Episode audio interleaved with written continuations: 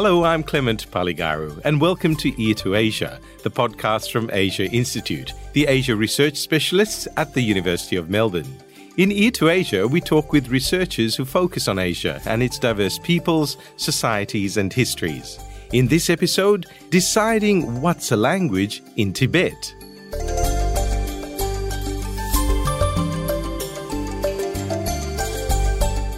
Can we call a language that's not officially recognized as such a language? In areas of the world with great linguistic diversity, who decides what is a language and what is a mere variant of the broader tongue? And what factors, whether cultural, linguistic, or political, drive the verdict? Our guest on Ear to Asia, anthropologist Dr. Gerald Roche, has spent many years researching and writing about the predicament of minority languages in the language rich Tibetan Plateau. He describes what he has encountered as the language ecology of Tibet, where cultural diversity mixes with history and geography to create a surprisingly abundant yet precarious linguistic tableau. As for the language we call Tibetan, researchers like Gerald Roche argue there is no such single language, and in fact, many Tibetans in China speak neither a Tibetic language nor Chinese. So, what sorts of languages do they speak? Are they recognized and given official support? And can they, should they, stay vital in an era of change where assimilation is ongoing? Dr. Gerald Roche is a research fellow at Asia Institute, where he focuses on ethnicity, assimilation, and language vitality in Tibet. Gerald, welcome to Ear to Asia. Thank you very much for having me. Now, firstly, let's talk about the Tibetan Plateau. It's where you do your fieldwork and it's a place of diverse peoples and languages, as well as landscapes. Can you set the scene by telling us a bit about the Tibetan Plateau? Sure. I think the important thing to realize about Tibet is that it's an enormous and diverse area, not just in terms of the physical landscapes, but also in terms of the people that live there. There is a province inside China which is called the Tibet Autonomous Region. But the place, which is inhabited by Tibetan people, is much broader than that uh, rather restricted area. And Tibetan people actually live in an area about three times the size of France, stretching across the Tibetan Plateau inside China. And so that area includes a range of physical environments from high altitude deserts all the way down to subtropical jungles. And people have come to live in those environments and adapt their lifestyles and cultures to those environments. So we also find a really high degree of linguistic and cultural diversity throughout the area. So we might think of Tibet as just being inhabited by Tibetan people, but in fact, there are also other ethnic groups, some of which people would be familiar with, like Mongolians. But there are also other smaller ethnic groups who are less well known outside of Tibet. So, one example would be the Mongol people who live on the northeast Tibetan plateau. There's about 200,000 of them living in a very small area up on the northeast Tibetan plateau. Yes, on the linguistic front, what's the official view of language in Tibet? Within China, they recognize 56 ethnic groups, which includes the dominant Han majority, as well as Tibetan. For each of those ethnic groups, they are guaranteed the right in the constitution to use their language. And this tends to give rise to the assumption that each of those ethnic groups actually has only one single language, when in fact the reality is much more diverse than that. And from the outside, how is it seen? From the outside, there also tends to be a tendency to reproduce this idea that Tibetan people have a single language. And that's largely due to the way in which Westerners have encountered Tibet. There's a long history in the West of studying the written Tibetan language, of studying Tibetan religion, of Tibetan Buddhism as the core of Tibetan culture. And so there tends to be this association that the written language is the only language of the Tibetan people. But on the other hand, the Tibetan language is also whatever it is that Tibetan people happen to speak. And that's where we get into this issue of which one is more important to people's identity. So when you ask a Tibetan person what their language is, what are they referring to? Are they referring to the written language or the language that they actually speak?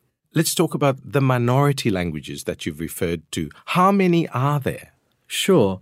It's difficult to really say with any certainty how many of those languages there are because languages are not something which we can count unambiguously. languages don't really exist by themselves just as objects. They have a, a social life and a political life, and the boundaries are drawn by people.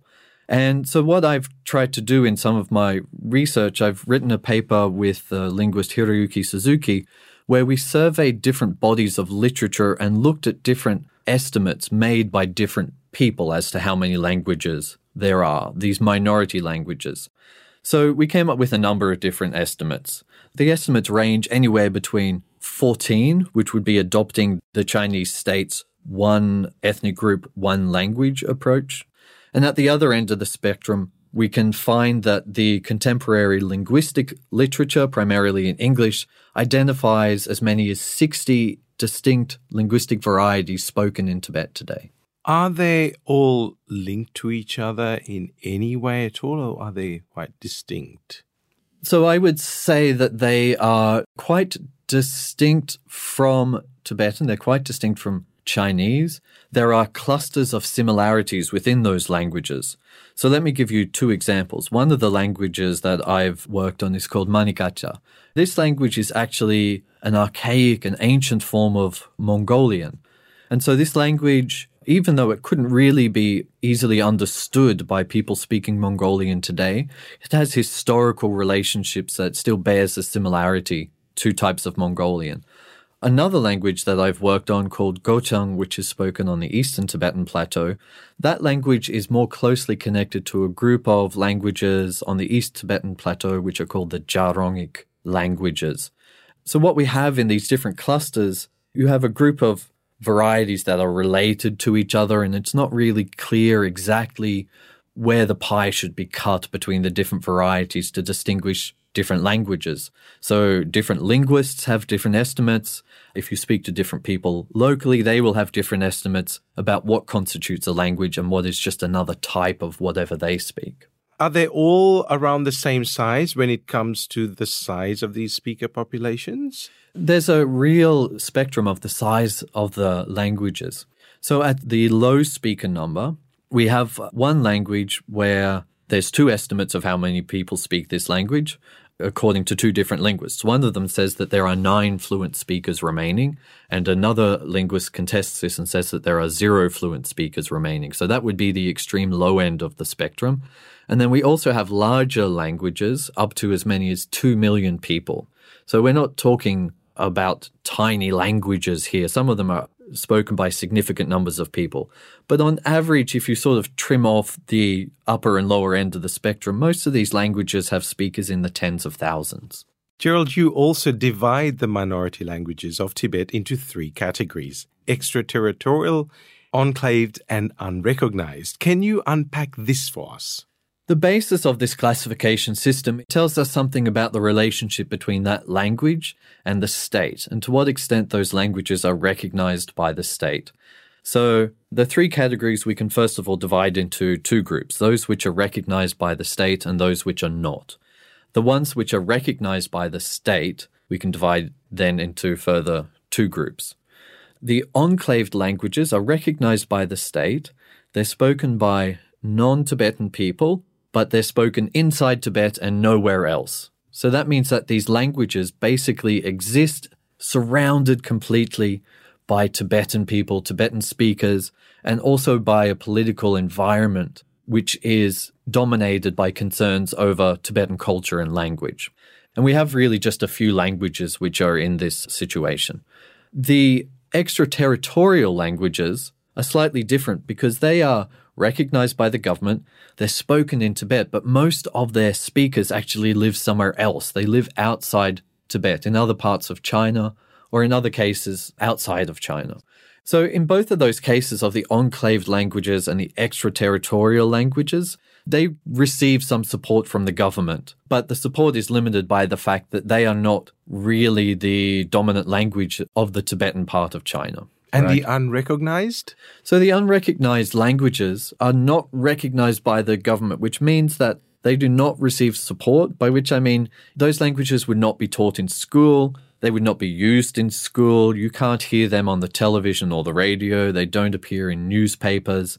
If you go into a government office, you're unable to use those languages. I've also called those languages invisible languages. So that means that in the eyes of the state, if they look at a Tibetan, they see someone who should speak a single Tibetan language. The actual spoken languages are invisible to the eyes of the Chinese state in those instances. Which of these would be considered at risk today? I would put all of the languages in the unrecognized category. I would classify all of them as being at risk to some extent. And the basis of that risk is the lack of recognition from the state. In the contemporary world, there's a sense that for a language to be viable, to continue to be spoken, it needs to have some connection with these modern institutions, such as education and media. It has to have an economic function. It has to have some place in the world beyond the home, beyond the village. And the lack of recognition really denies the language those places in the broader world. I'm Clement Paligaru, and on Ear to Asia, we're speaking with Asia Institute Research Fellow and anthropologist Dr. Gerald Roche about the diversity and precariousness of languages found in the Tibetan Plateau. Now, you did mention the categories, and we're talking about extraterritorial and enclaved coming under protection, really, or recognition by government. I mean, how much is that guaranteed in any case? I mean, how long does that continue on for? Have you looked into that? So the recognition is not guaranteed. And even when the recognition is provided, it doesn't necessarily guarantee the vitality of the language. So we're dealing with issues of language policy here. But when we try and figure out what the language policy of a country is, we can't merely rely on the documents and the statements that the government provides. So, for example, I mentioned previously that the Chinese constitution guarantees that minorities have the freedom to use and develop their languages, and this is attached to formally recognized languages. Now, that doesn't necessarily mean that freedom to use and develop languages is always guaranteed because other priorities might override that. There's two examples where other priorities will override those guaranteed freedoms. One is national security, and the other one is economic development. So, if a local government, for example, is having to make a decision about whether they invest in protecting and promoting a locally spoken minority language or job creation schemes, economic development, building a dam or building a road, more often than not, those public works, those economic development programs are going to be prioritized over the development and protection of those languages. What about social transformations? Right. Well, what I'm thinking about in those instances is that if you went to a lot of these communities across the Tibetan plateau in the middle of the last century, what you would have found is communities that were basically living a subsistence lifestyle. People's lives were tied to their villages. There were a few people who undertook long distance trade and pilgrimage, but people's life was really lived within the space of the village and their fields and a few local monasteries. Their economy was one based on acquiring enough to live and continue living. What we see now is that with the drive to develop the Chinese economy, its rise to prominence globally, that people's lives are really being torn out of that subsistence economy. That means that there is greater mobility, greater reliance on education as a means of social mobility, more interaction with people that is mediated through things like television, radio, electronic communication forms. And so what we see is that through this process of social transformation, that the environment that once supported those languages, these small village communities, these very insular worlds are really breaking down. And what that means is that the language no longer has the environment in which to live unless you do something to support it. And with these forces in the background, or in fact in the foreground, are there any of the speakers of these endangered languages seeking the preservation or revitalization of the languages as all of this is happening? Right. There are many cases where speakers of these languages are worried about their languages. But there is a sense, I think, that speakers are really just not sure what to do about it. There's a sense of the sort of the monumental nature of the challenges that are being faced by these speakers of these languages. But there are a couple of case studies where communities have organized to undertake projects to do something for their languages. There have been the development of community writing systems. People have tried developing uh, textbooks in their languages. And generally, there have been movements where people are trying to encourage each other to simply continue speaking these languages. So, is there evidence of some of these languages picking up? I mean, if you think of a graph, you might imagine that there's a dip. Mm-hmm. And um, as a result of these efforts, has there been a growth at all in these minority languages? Unfortunately, as far as I'm aware, I don't think we see any such pickup in any of these minority languages. In fact, what we see universally across all of those minority languages is really a dip in their vitality. So, one way to think about the vitality of the language is to look at the extent to which it is still being transmitted across generations. This is kind of the key to the survival of a language. If people are still passing that language to their children, then the language will continue to be spoken. And in the situations where I have been able to, for example, do survey work to find out are people still teaching the language to their children? Uh, what we often find is that there is a declining rate. So I mentioned this language Manegacha before. And in surveys that I've done in the villages where Manegacha is spoken, we find that now about one third of households are no longer transmitting that language to their children. Instead, they're actually transmitting some form of Tibetan. You write about language loss, but also about the possible emergence of new languages over the coming century. How will these new languages come about and what will they sound like? This idea that the social transformation that is taking place across the Tibetan plateau, although it will be characterized by considerable loss of linguistic diversity, it doesn't simply mean that existing languages are going to replace the languages which are being lost. We are going to see the emergence of new types of languages amongst Tibetans in the coming century. And I think that there's already evidence that we see this happening, in fact. Throughout Tibet now, there are appearing new cities. And these cities are drawing their population from the surrounding countryside. And so most of the people coming to live together in those cities are Tibetans. Now, the Tibetans that come to live together in those places don't all speak in exactly the same way. There was this very finely grained texture of dialect and language diversity. There's a saying in Tibetan basically that every village has its own dialect.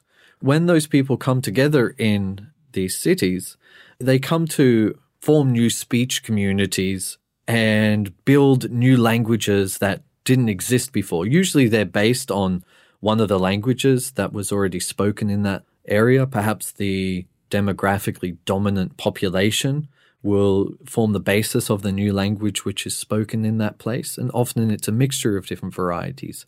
Media is also playing a role in this.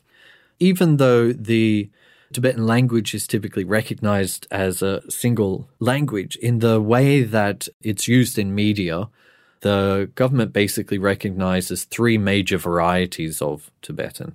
So, where I have lived and worked on the northeast Tibetan plateau, the dominant type of Tibetan is called Amdo Tibetan. Now, Amdo Tibetan, again, is not really a language that is spoken by any one particular population. It's an ideal type. So, when the state is providing media services in Amdo Tibetan, they're often using what is essentially an invented language, where they are taking a certain type of pronunciation of a particular Amdo Tibetan variety, which is considered uh, prestigious, and then they are using that pronunciation to speak the written language. So we have this form of Tibetan now, which has only emerged and used in media context and isn't really a language that anyone speaks naturally.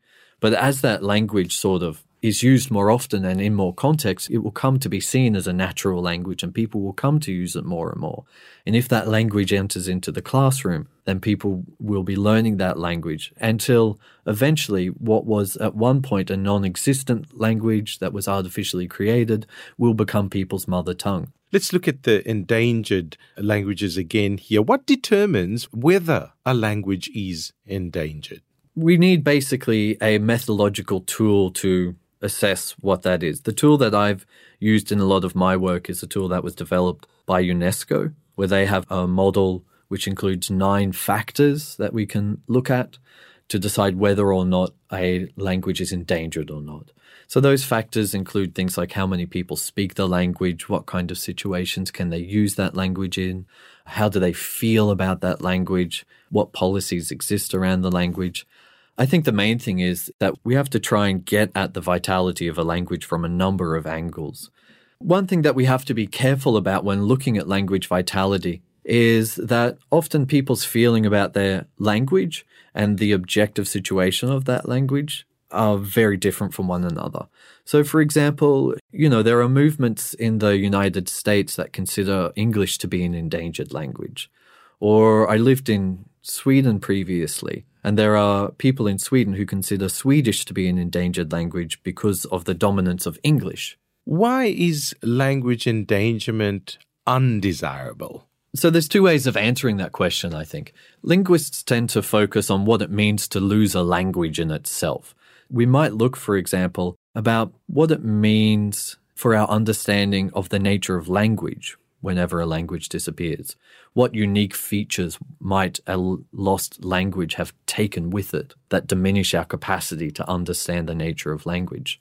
Linguists might also want to look at, for example, what knowledge is embedded in a language that might be lost. For example, knowledge about the environment, name for different animals and plants and so on.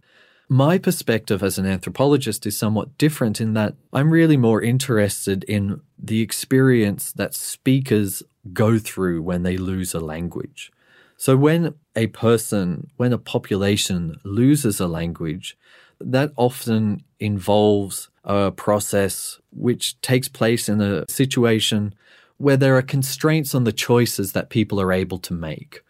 So, when people have this experience of growing up speaking a language, but the social conditions don't enable them to transmit that language to their children, where the social conditions don't enable them to use that language within their community anymore, when social conditions don't enable that community to persist, that situation often involves, you know, some sense of regret, shame, emotional and psychological suffering I think those are the things that we should really focus on when we think about what is lost when a language disappears.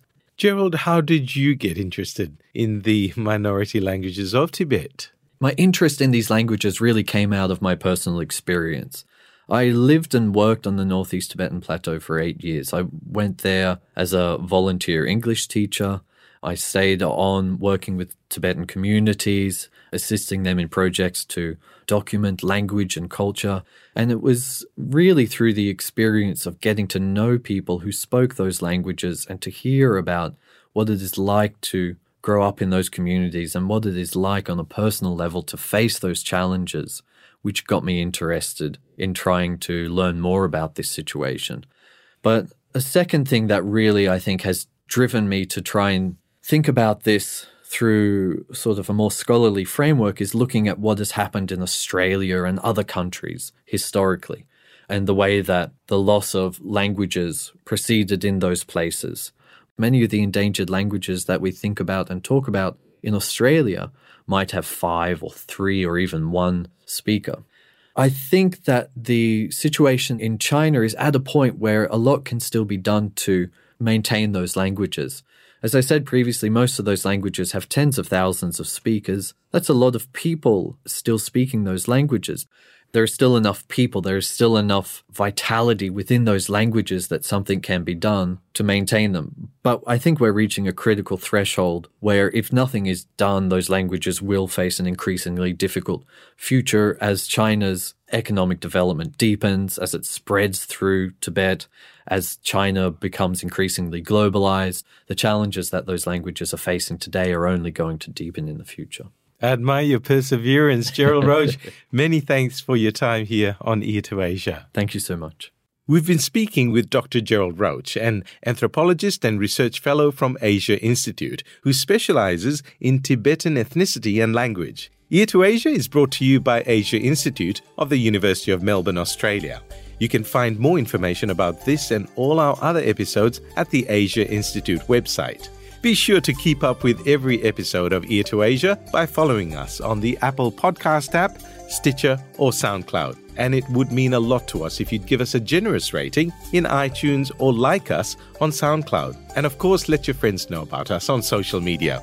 Ear to Asia is licensed under Creative Commons, copyright 2017, the University of Melbourne. I'm Clement Paligaru. Thanks for your company.